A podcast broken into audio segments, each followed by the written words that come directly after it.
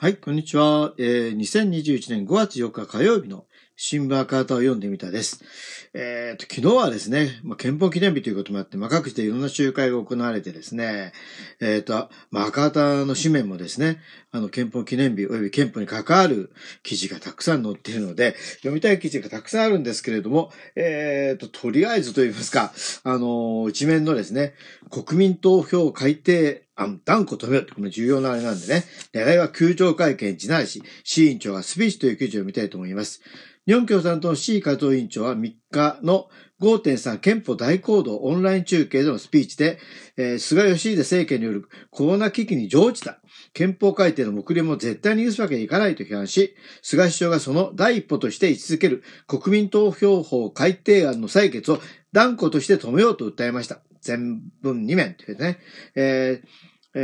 自民、公明、維新の各党は連休明けの6日にも衆院憲法審査会で改憲手続き法である国民投票法改定案の採決を強行しようとしています。志位氏はこの動きの狙いは何かと問いかけ、菅首相自身が3月の自民党党大会で国民投票法改定案を憲法改正の第一歩として設立を目指したいと述べているとして、自公維新による同改定案強行の企ては憲法改定に向けた地ならしこそがその狙いだと強調しました。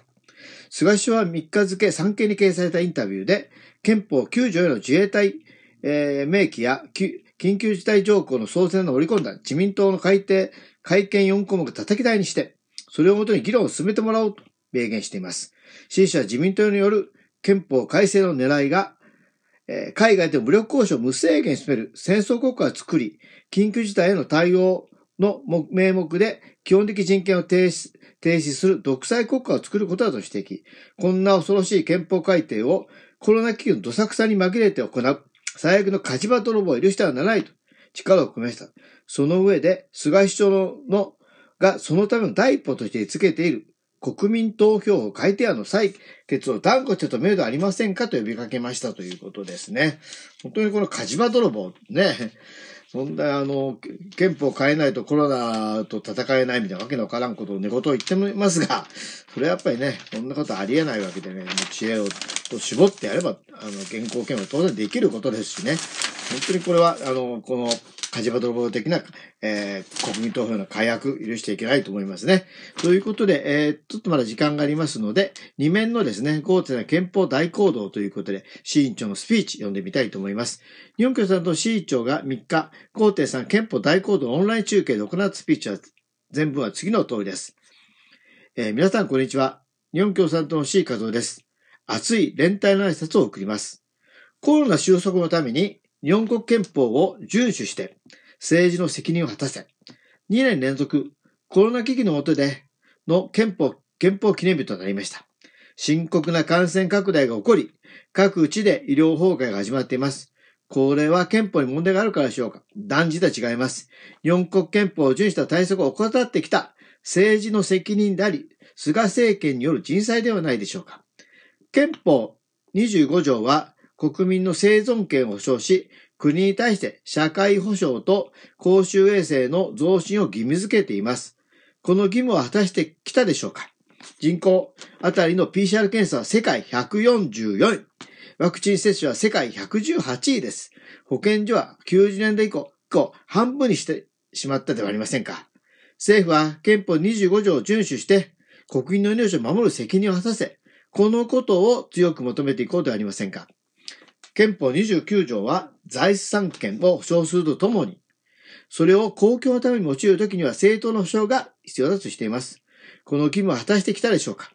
国民に自粛を求めながら、政府が行っていることは正当な保障とは程遠いではありませんか。憲法24条は個人の尊厳と両性の平等を謳っています。しかし、政府のコロナ対策は、特別給付金の世帯主への支給、意思決定機関への女性参加の決定的な遅れなど、ジェンダー平等の視点が欠落しています。コロナ収束のために、菅政権は日本国憲法を遵守して政治の責任を果たせ、私はこのことを憲法記念にあたって強く訴えたいと思います。コロナに乗じた改憲、戦争国家、独裁国家の加えて許すな。皆さん、菅政権がこの当たり前の責任を果たさないまま、コロナに乗じて憲法を変える企てを進めていることは絶対に許すわけにはいきません。自民公明維新は連休明けの6日にも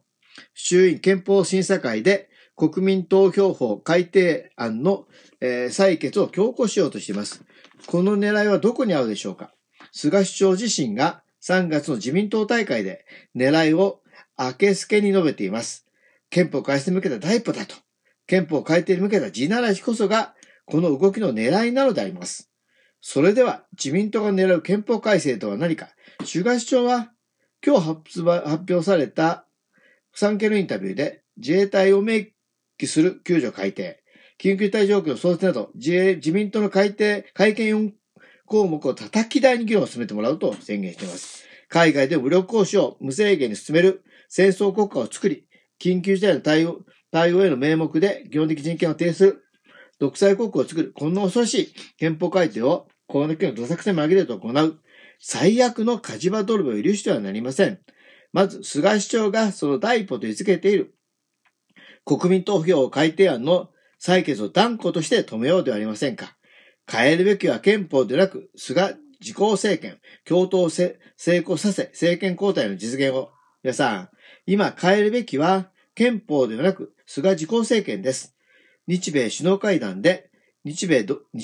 盟強化が合意される中、憲法違反の安保法制、戦争を廃止して、立憲主義を回復することは、いよいよ急務となっています。安保法制廃止は、市民と野党の共闘の一丁目一番地です。そのことをこの日にあたって今一度確認し、この土台の上に豊かな共通政策を発展させ、総選挙で菅自公政権を打倒し、政権交代を実現し、憲法を生かした新しい日本を作っていこうではありませんか。共に頑張りましょう。ありがとうございました。